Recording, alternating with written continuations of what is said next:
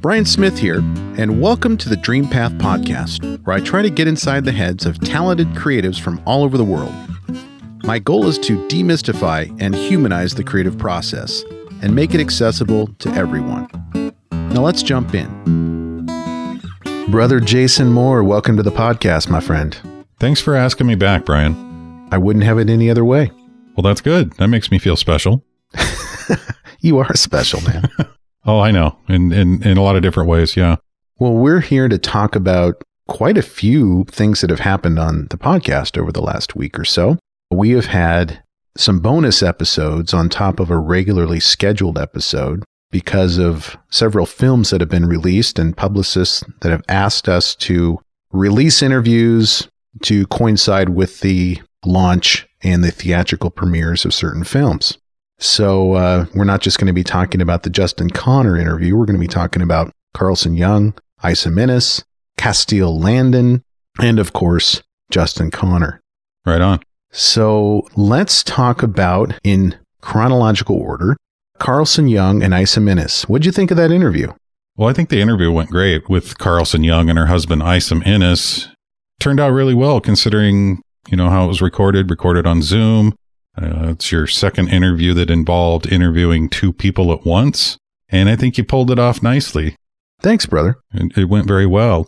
I'm I'm impressed with people like Carlson Young. She's so young. She's like only 30 or something like that and has achieved so much already. And it just blows me away. She seems like a very determined, passionate creator. And I've yet to see The Blazing World, but I have seen clips and it looks amazing. And Isom Innis is also a very super talented musician. And I think we'll be hearing more from them in the near future, for sure. I agree. It's really fun to talk to young people who are just hitting it out of the park creatively. And Carlson is one of those folks who she's an actress, very accomplished in terms of her filmography on television and film, but she dove into writing and directing with this film, The Blazing World. First, the short version, which made it into Sundance, and then the feature length version, which made it into Sundance as well. And uh, it's it's really special to be able to talk to people who are doing it. They they've dived in headfirst into a very difficult arena Yeah. to write something out of thin air. I know she had the inspiration from this 1666 prose, but to really take a story like that, ambitious story to tell visually, and to do it, to go to Austin and shoot this thing in the middle of a pandemic with name actors, make it into the festival. It's just an inspiring story. So I was really happy that she sat down with us. And it was a little nerve wracking going in to have two guests who kind of have different roles in the film. And um, normally, for a guest like Isom Innis, who is um, someone I would want to interview solo in his own right, just based upon his musical career with Foster the People and everything that he's done creatively on his own. I was worried about how to pull that off, how to talk to both of them together at the same time about this project and about their own individual contributions and what they're doing outside of film. Right. And it worked great because they're married. So Right. I think that made it a little easier. Yeah, well, you pulled it off. I mean, it, it, it came out well. The video came out well. Audio came out well. So good job, Brian. Thanks, man. So the next interview we're recapping is Justin Connor. What'd you think of that one? Well, it is absolutely amazing. Justin Connor was someone I had never heard of before. And it's funny listening to the interview. When I first heard about the Golden Age, I had seen the trailer on the internet somewhere. And this was this was actually quite a quite a ways back before you connected with him and, and even did the interview. I didn't realize it was a mockumentary when I saw it. It seemed like a real documentary, and I had to look up Maya O'Malley. I, just like Justin had said, you know, people were looking it up, wondering who this guy was. I did, and then realized what was going on and who Justin Connor was.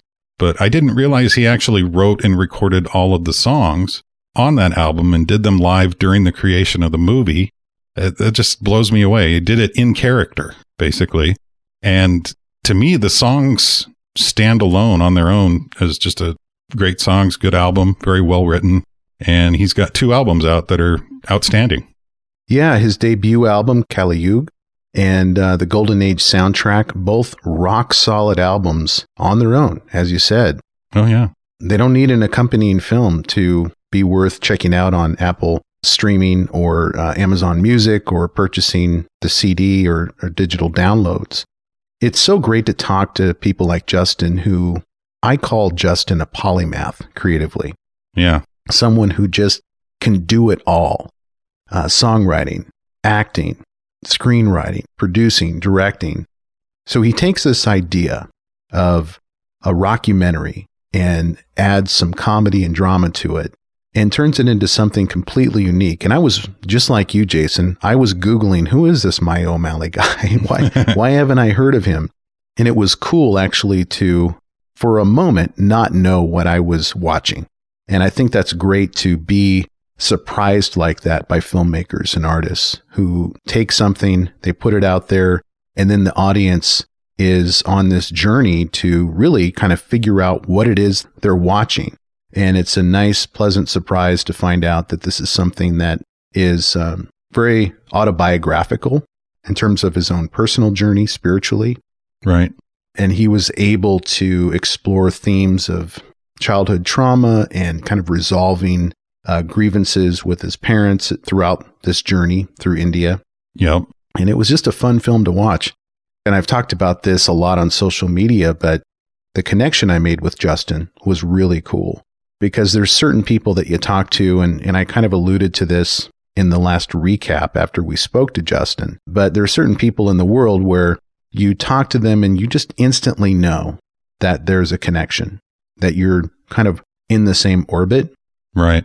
You have the same values and and it's fun to talk to people like that because the relationship at that point continues on beyond the interview. That's already happened with Justin. Nice. Yeah, he's he's a visionary, man. I mean, can you imagine just uh, thinking through this this idea and executing that idea the way he did? It's amazing. Yeah, and shooting it over such a long period of time too. Right. Well, that added to the, the kind of the the film, you know, the aging process of him and, and the transformation. Yeah. And I think that that was a big part of it. Yeah, it was a lot of fun to talk to to Justin in that context, and maybe we can bring him back for uh, a reconnect down the road after his next project. I know he's releasing his third studio album in 2022. He's also publishing a companion book to the Golden Age film coming out this spring. So maybe we can chat with him again and reconnect on the podcast. I hope so. I'd like to see uh, a continuation of the Maya O'Malley story. Yeah, me too. Like a Golden Age 2. Electric Boogaloo. yep. Little breakdancing in there. Little breakdancing reference. You know what? I bet you Justin Connor could learn how to breakdance. I mean, the guy can learn how to do anything, you know? Maybe I could challenge Justin to a breakdance contest because I did take lessons as an 11 year old. Oh, that's right. You did. You told me that. mm-hmm. Yeah. And I've still got it, man. Yeah. Still got the skills. I couldn't even do the moonwalk, man. I tried to do the centipede and almost hurt my back. You know, pretty pathetic. All right. Well, the last episode we have to recap is Castille Landon, last but not least. What'd you think of that one? Well, I thought Castille Landon, I mean, she just absolutely blows me away. Again, like Carlson Young, she's accomplished so much for such a young woman, and she's super intelligent. Her list of movies and TV shows that she's been involved in, I was pretty impressed. When I was researching Castille before the interview, I kept finding little nuggets, taking notes on all of these impressive accomplishments. And I was wondering to myself, am I going to be able to get through all of this? There's so much to talk about. I mean, there's her acting career, 25 credits right on IMDb just in acting. Yeah. And then there's her degree from Harvard and then her master's degree from Oxford. Amazing. And she actually directed, I think, two films while she was going to college. Wow. So she was doing remote learning, shooting films in Bulgaria Jeez. as she's attending Oxford University in the creative writing program. Just those accomplishments alone justify an interview on the podcast. But then you have the fact that she wrote and directed Fear of Rain, starring Madison Iseman, Harry Connick Jr., Katherine Heigl, Israel Broussard. I mean, all of these big name actors, Yeah. but more importantly, big important themes like mental illness and schizophrenia in the context of a psychological thriller. Uh, a lot of fun to watch that movie, so check it out when you can. Okay. It's out on Apple Streaming and Amazon.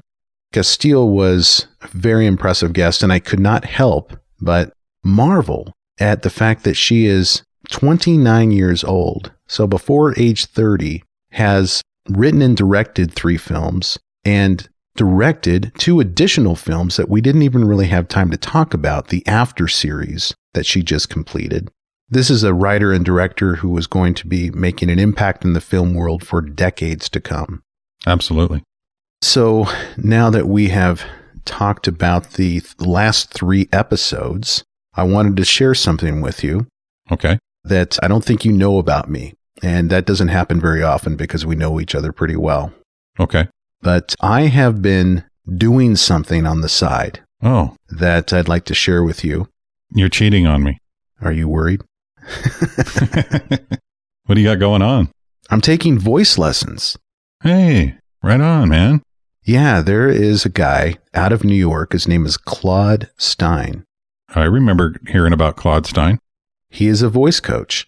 You may recall that we had an interview with Claude We did. a long, long time ago, and for technical reasons, we weren't able to play that interview. This is back when I was a puppy podcaster and was not adept technologically on recording remote interviews. And so I just was not able to capture the audio in a way that made it sound good enough to put out there. Right. But nonetheless, I maintained that relationship with Claude and recently started taking voice lessons with him. So I don't think I'm ever going to sing on the podcast, but what he's helping me with is more than just trying to sing a song. He's actually helping me with finding my voice and articulating and enunciating in ways that I think and hope will make me a better speaker and a better podcaster and a better interviewer.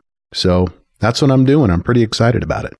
Well, I want to I want to hear you sing, man. You probably don't think so, but when I've heard you sing, you actually have a pretty good voice. So it's only uphill from here.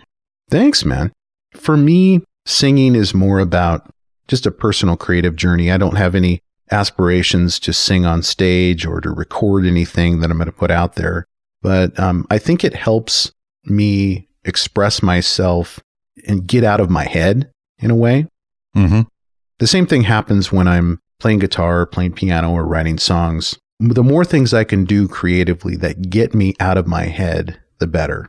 And so that's why I'm trying to explore taking voice lessons so that I can feel more confident with my own voice. Well, I'm I'm proud of you, Brian. Yeah, and maybe one of these days I will share a, a song with you and maybe we'll put it on the podcast and hopefully not get sued by any record companies. oh man, no doubt. So, what do we have coming up next, Jason?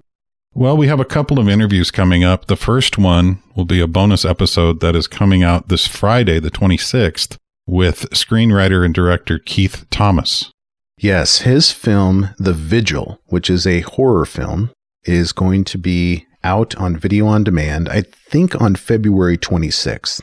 And I interviewed him recently about that film and found him to be fascinating because this is a guy who is completely off of the social media radar. So don't even try to find him on social media. Oh, wow. The, the reason you cannot find him is he's too busy creating.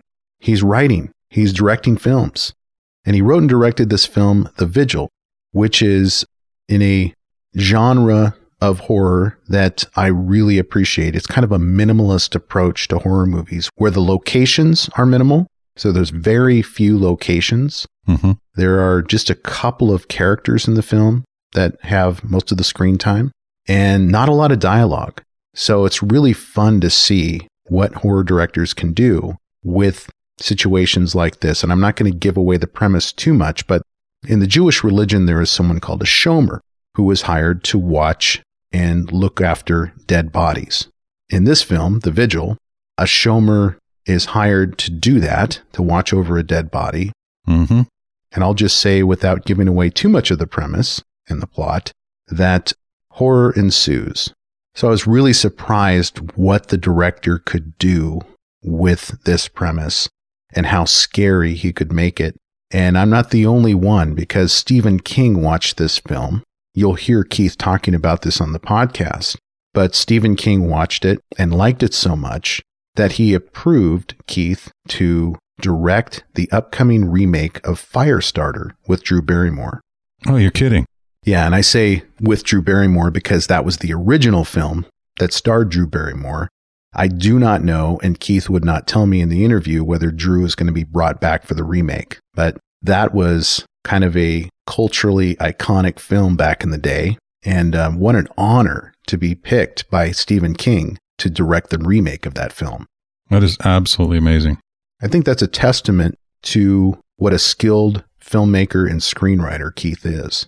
No doubt. I mean, Stephen King, as, as a horror film director, screenwriter, that has to feel good. Yeah. Blessed him to remake Firestarter. Unbelievable. I don't know that you can hit it out of the park better than that. I don't think so. So after Keith Thomas, the bonus episode, what do we have after that? We'll be doing our 100th episode with the folks at Moosecat Studios. Yeah. That was interesting. I'm not going to preview too much about that episode, but I'll just say I've been trying to expand beyond the filmmaker and musician interviews and talk to folks who are helping artists and musicians get their work out there. And Carly Rosenthal and Mike Post from Moosecat Recording Studios graciously agreed to talk to me about what they do to help musicians record their music. And they're musicians and performers themselves, so they, they fit really nicely on DreamPath podcast in their own right in terms of their own creative work Mhm. and the music that they put out there. Right. But they also have this expertise with a traditional recording studio and that experience of being in a studio with a band and helping them create the music that they want to put on a record. So I learned a lot talking to both of them, and I think it's a perfect way to launch our 100th episode by talking to Carly and Mike at Moosecat Recording Studios. I think it's perfect. Can you believe it? 100 episodes. Boom. Yeah, it is hard to believe, Jason, that we have done this for a hundred episodes now, and there's no sign that we're slowing down anytime soon. Right on. Still fun. So as long as I get up every morning and I'm excited about what we do, I'm going to keep at it. You know, the getting up in the morning is important. well, okay.